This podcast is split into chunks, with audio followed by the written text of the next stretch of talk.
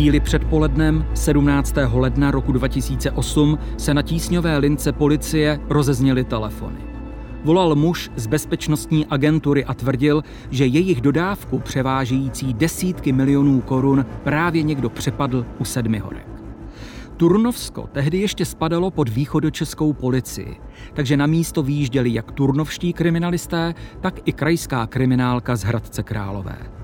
Vyšetřovatel Michal Hinek přijel k čerpací stanici, kde se vše mělo odehrát do hodiny a první informace dostával od místních kolegů už během cesty. To přepadení mělo proběhnout tak, že řidič vozidla měl na té benzinové stanici zastavit, měl si odskočit na toaletu, kdy ve vozidle měl zůstat pouze druhý člen posádky a ten měl být v tu dobu ohrožován nějakým mužem se zbraní a podstatě mělo dojít teda k násilnému odebrání té hotovosti, kterou oni převáželi. Přepadení prý bylo bleskové a spolujezdec nedokázal vzdorovat ozbrojenému lupiči. Policista, specialista na loupeže Jiří Maška si na čerpací stanici u Turnova pečlivě prohlédl vykradenou dodávku a potvrdil podezření, které kriminalistický tým pomalu získával po vyslechnutí posádky auta bezpečnostní agentury. Já, že jsem spíš odborník přes ty zámky klíče, tak jsem typoval, že nikdo jiný nemohl otevřít to vozidlo než z těch dvou jeden, protože musí ho umět taky ovládat to vozidlo. To nebylo jenom odemknout dveře, to bylo i odemknout kódem zadní dveře a ten kód znal jedině řidič nebo ten spolujezdec. Tak jeden z nich to musel být. Prvotní výslechy definitivně ukázaly řadu nesrovnalostí ve výpovědích řidiče a spolujezdce. Operativa mezi tím zajišťovala veškeré dostupné důkazy. Očitá svědectví, komunikaci, záznamy kamer i údaje z vozidla. Hned v prvopočátku se podle vyšetřovatele Michala Hinka potvrdilo, že peníze muži v dodávce skutečně vezli. Celkem 74 milionů. To probíhalo v té České národní bance Hradci Králové, takže tam k tomu byly kamerové záznamy, byly k tomu nějaký předávací protokoly, takže nepochybný důkaz, že ty peníze převzali Věděli jsme, že nedošlo k porušení bezpečnostních zámků toho vozidla, věděli jsme, že k tomu, aby se dostavili do zavazadlového prostoru, museli mít k dispozici klíče od vozidla, věděli jsme, že klíče od vozidla jsou pouze dvoje, jedny jsou uloženy v bezpečnostní schránce v bezpečnostní agentuře a jedno má k dispozici řidič. Pro kriminalisty i státního zástupce Pavla Hochmana byli oba muži z dodávky podezřelými číslo jedna – i když stále trvali na své verzi příběhu. Když se pak tým kriminálky dostal k informacím ohledně záznamu pohybu dodávky, jejich podezření se ještě prohloubilo. Kolegové, když projížděli tu gps toho vozidla, tak zjistili, že po celou dobu jízdy až do toho Liberce, tak to vozidlo na delší dobu zastavilo pouze u benzinové čerpací stanice Hořicích, kde stálo přibližně asi 6 minut a Zjistili jsme taky to, že v té době došlo i k otevření prostoru, kde byly uloženy ty peníze na 25 vteřin, tak jsme dospěli k závěru, že v tom místě muselo dojít k odcizení těch peněz. Tak samozřejmě využili jsme maximální dobu pro tu zadržení, která je teda dle zákona 48 hodin a pracovali jsme, vyslýchali jsme intenzivně oba dva, zjišťovali se další skutečnosti. Ze záznamu GPS lokátoru v dodávce vyplynulo, že řidič Milan H. s kolegou cestou z Hradce Králové skutečně zastavili jen u čerpací stanice v Hořicích. Oběma zadrženým tak nezbývalo, než svou trasu kriminalistům potvrdit a verzi o ozbrojeném přepadení v Sedmihorkách odvolat. Trvali ale na tom, že o krádeži nic nevědí. Oni pak přiznali oba dva, že teda zastavili na tom místě, že odešli do prodejny hořických trubiček si koupit si trubičky, ale nevěděli jsme, jakým způsobem se teda ty peníze z vozidla dostaly. Tým kriminálky ale zaujal další údaj z GPSky. Dodávka totiž z Hořic dojela bez zastávky až do spořitelny v Liberci. A tam je na kamerovém záznamu jasně vidět – zmatkující spolujezdec a naopak překvapivě klidný řidič Milan H. První, kdo do toho zavazadlového prostoru nahlédl, to byl spolujezdec z toho vozidla, z té bezpečnostní agentury, který otevřel pravou stranu zavazadlového prostoru. nahlédl doleva, doprava a nikde ty kufry neviděl. Tak běžel, oběhl auto, běžel k řidiči, samozřejmě jsme neměli audio, ale jenom z těch pohybů a rozvážným krokem najednou přichází ten řidič, který se kouknul jenom jakoby do toho prostoru, nekouk se vůbec za ty dveře, nekouk se jinam, nebyl nějaký vyděšený, zděšený, co se děje a pak už oba odešli zase, na čem se domlouvali a z místa zase teda odjeli. Jeli zpět a vymýšleli tu verzi, co nahlásí, co se mělo stát.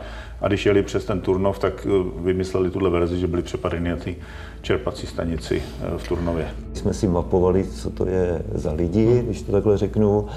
A zjistili jsme, že ten spolujezdec, tak ty u té bezpečnosti agentury pracuje dlouhou dobu, kdežto ten řidič tam pracoval velmi krátce několik měsíců. Předtím pracoval v automobilce Mladé Boleslavy, kde měl daleko větší příjem, než měl v té době u té bezpečnostní agentury, což bylo pro nás taky teda podezřelý.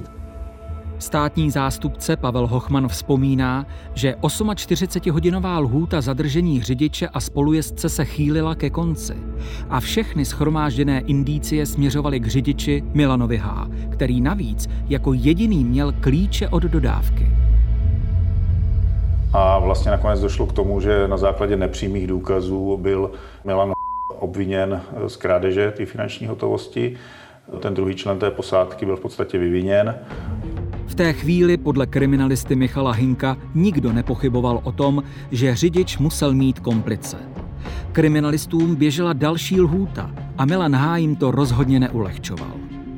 Spolupracoval vůbec z začátku, choval se jako, dá se říct, už zkušený kriminálník, to znamená popíral nos mezi očima, popíral úplně všechno. I během prověrek výpovědi v Hořicích Milan H. stále trval na tom, že auto zamkl a s kolegou odcházeli směrem k prodejně. Otázkou bylo, zda by jeho kolega poznal, že auto je skutečně zamčené. I to bylo součástí vyšetřovacího pokusu, který se odehrál v rušném provozu na místě krádeže 28. února. Poprosil bych pana figuranta, že by si šel stoupnout na druhou stranu, za záď. Když tak, pane advokát, nechcete se taky zkusit poslechnout, jestli to je z druhé strany slyšet. A nezúčastněná osoba. Jo? A my zkusíme zamknout a odemknout, zdali to bude slyšet, ano? Tak, pane obviněný, zamykáme. Ano, a odemykáme. Tak, děkuju. Zeptám se, bylo něco slyšet? Ani se slyšet. No, ono tady sice jelo auto, ale jestli se může zkusit, ale asi nebylo. Asi nebylo, jo? Dobře, dobře, dobře. dobře. Tak, pane obviněný, vzpomenete si na to, jestli v té době, jaký tady byl šrumot? Jezdilo tady hodně aut v té době? Asi tak běžně jako teď. Jako běžný provoz jako teď? Dobrý. Pro mě by to bylo úplně dostačující. To znamená, Ještě pana advokáta tady máme, máme tady pana státního zástupce. To znamená, že začali bychom asi s dotazama, jo, k dané věci. Tak poprosím všichni zúčastněné, aby mluvili nahlas, jo. Takže pane státní zástupce. Využiju tyhle ty příležitosti, jestli byste nám ukázal, jakým způsobem otvíráte zadní dveře do uloženého prostoru. Jakým způsobem otvíráte zadní dveře do uloženého prostoru, ano? ano. Znamená od začátku, co se... Sledovým klidem Milan H. popisoval každý okamžik z šestiminutové zastávky v prodejně hořických trubiček. Stejně tak policie vyslechla i svědectví jeho kolegy z auta. já mohu vystoupit. Ano, takže vy vystoupíte. Co dělá dál řidič? Dál Co, řidič, jste, pa- co si pamatujete z toho 17. první? Co dělal pan? jeho činnost se nesledoval. Jeho činnost jste nesledoval. To znamená,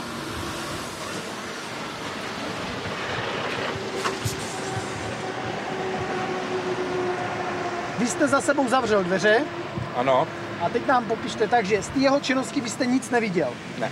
A co jste aspoň slyšel? A co jste dělal? Po vystoupení z vozu jsem se otočil a Ano, můžeme se přesunout. ano, Takže vystoupil jsem z vozu, zabouchl jsem dveře, no a poodešel zhruba někam do těch míst. A co se dělo dál? No a byl jsem nakročený směrem k trubičkárně a šel jsem tam. Šel jste sám? No tak intuitivně jsem vnímal kolegu, že někde za mnou, že mě do, dobíhá nebo dojde. Dochází, že vás dochází, jo? No, no, no, no, no. Tak, dobře. Akorát mě řekněte, ve které chvíli jste si všiml, že už jde za váma? Aby jsme měli představu, jaká tam bude prodleva časová.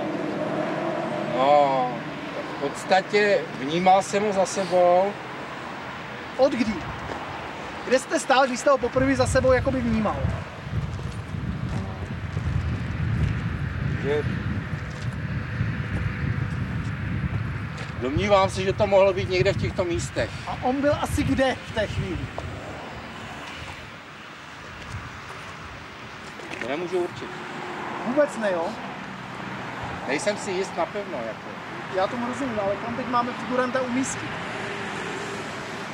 Tak figurant by měl dělat to, co dělal řidič po vystoupení, že by zam, uzamkl vůz a To nevíte. to nevím, no. Takže vy jste došel sem a v této chvíli jste intuitivně za sebou pocitoval, že jde váš kolega. Dalo by se říct, že ano. V nějaké fázi vás došel, že jste šli společně, V podstatě mě doběhnul až u dveří trubičkárny. takže vy jste šel pořád napřed, ano? Dobře. Podle spolujezdce z bezpečnostní agentury se během jejich nákupu neodehrálo nic zvláštního, ale na dotaz státního zástupce Pavla Hochmana si vybavil jediný okamžik řidičova neobvyklého chování. Trošku mě zarazilo v podstatě to jeho náhlý zazvonění u dveří trubičkárny. Jako kdyby spěchal, nebo prostě Dobře, a dál? Potom ještě něco dál? Si to vybavíte celý? No a když si to vybavím, ten jeho postoj u těch dveří v té trubičkárně. Potom v prostoru ty trubičkárny se už choval běžně, normálně. Ohledně množství nákupů.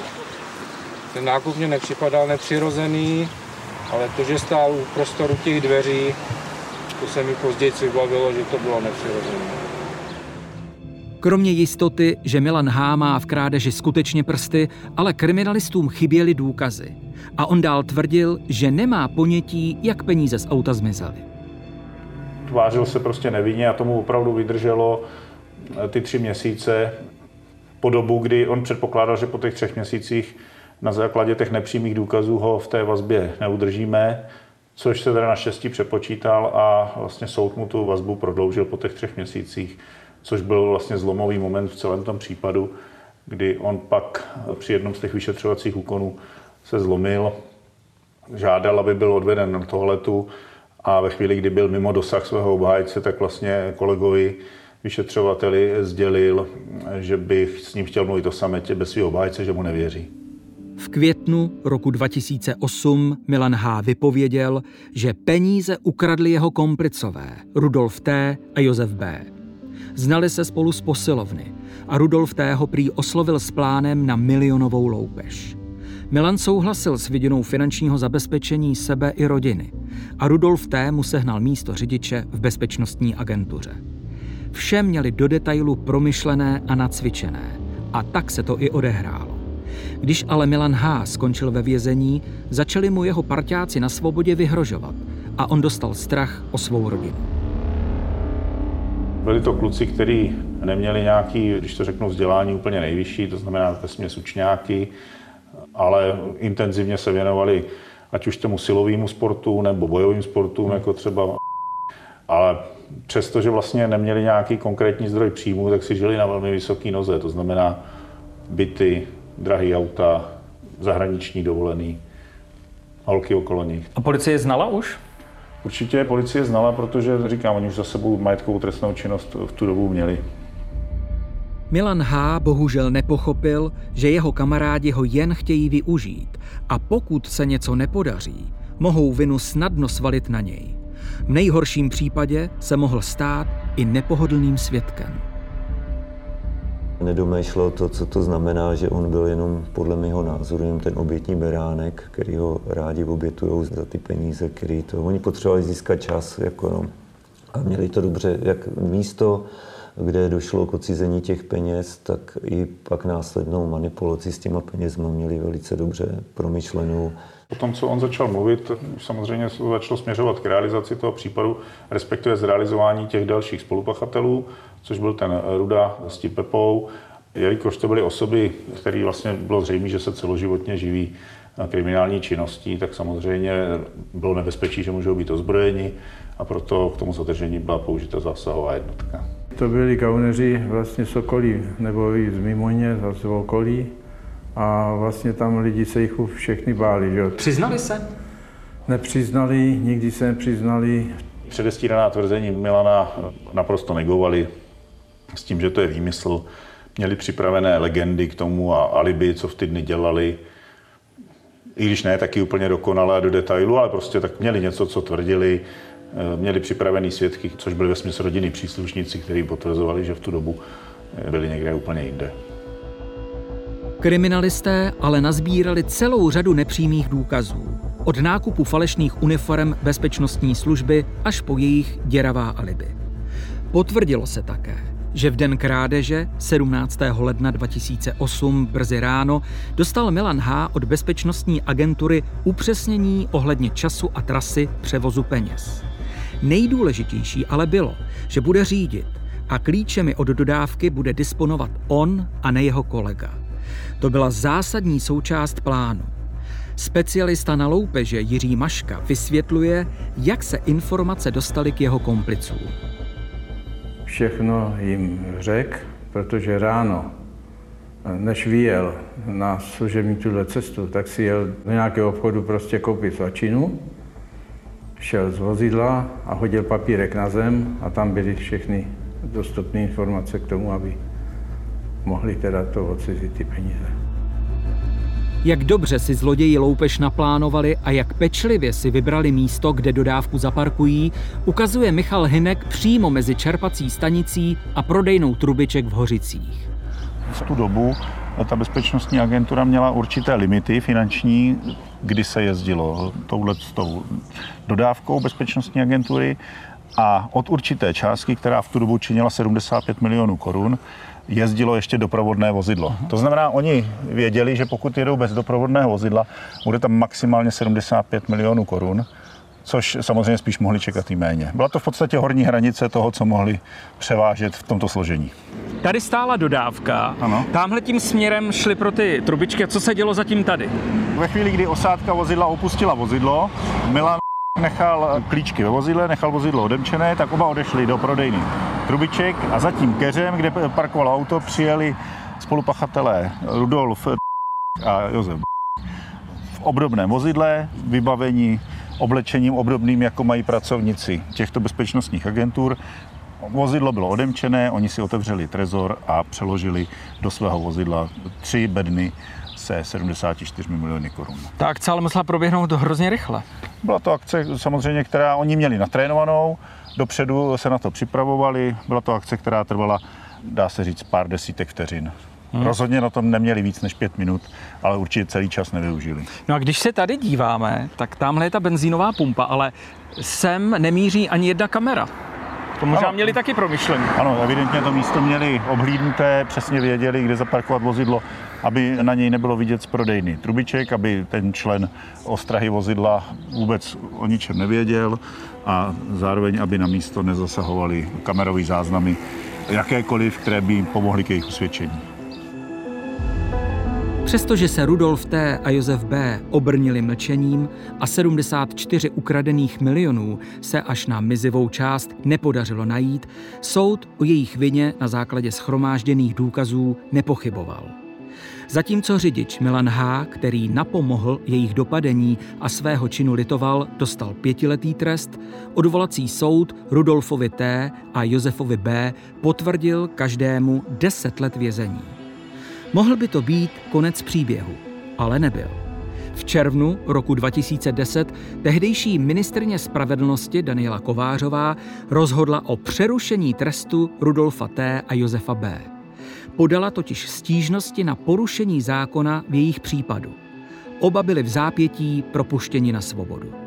Pro tým kriminálky i státního zástupce Pavla Hochmana to byl šok.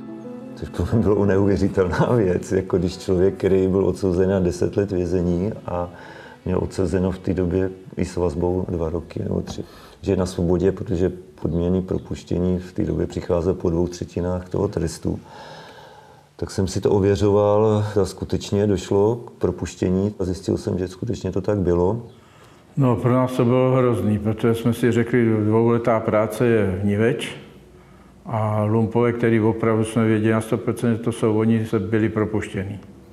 No, to, to Bál jste se, že utečou? No samozřejmě jsme říkali, ty vezmou prachy a budou i v zahraničí, že? a taky se to tak stalo. Jako můžu říct, že nikdy jsem se nesetkal s tím, že by došlo k přerušení teda výkonu trestu, ale nezbylo než to respektovat tak, jak to bylo.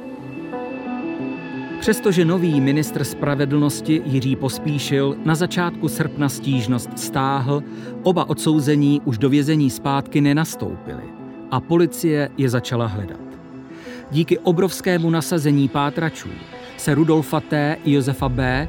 podařilo prostřednictvím české milenky jednoho z nich najít v Tajsku, kde se živili po uličními zápasy. A protože měli propadlá víza, tajská policie je v květnu 2011 zatkla a vydala zpět do České republiky.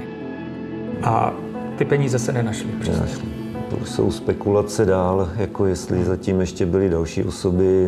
Osobně si myslím, že byly. Rozhodně ta valná většina skončila u někde u někoho dalšího. O tom jsme vlastně všichni, co jsme na tom pracovali, přesvědčení. Ale bohužel tyhle dva nikdy nemluvili a nikdy mluvit nebudou. Takže kam, kdo byl skutečným příjemcem té částky, se můžeme jenom domnívat. Tak každého napadne spojitost s největším lupičem a zlodějem s procházkou. No, samozřejmě, o tom se hodně spekulovalo. Za prvé byli ze stejné oblasti České republiky, to znamená Českolipsko, Nový Bor, Mimoň. Navíc se znali, co jsme zjistili. I vlastně ta časová souslednost, že to bylo v podobných letech, se to stalo.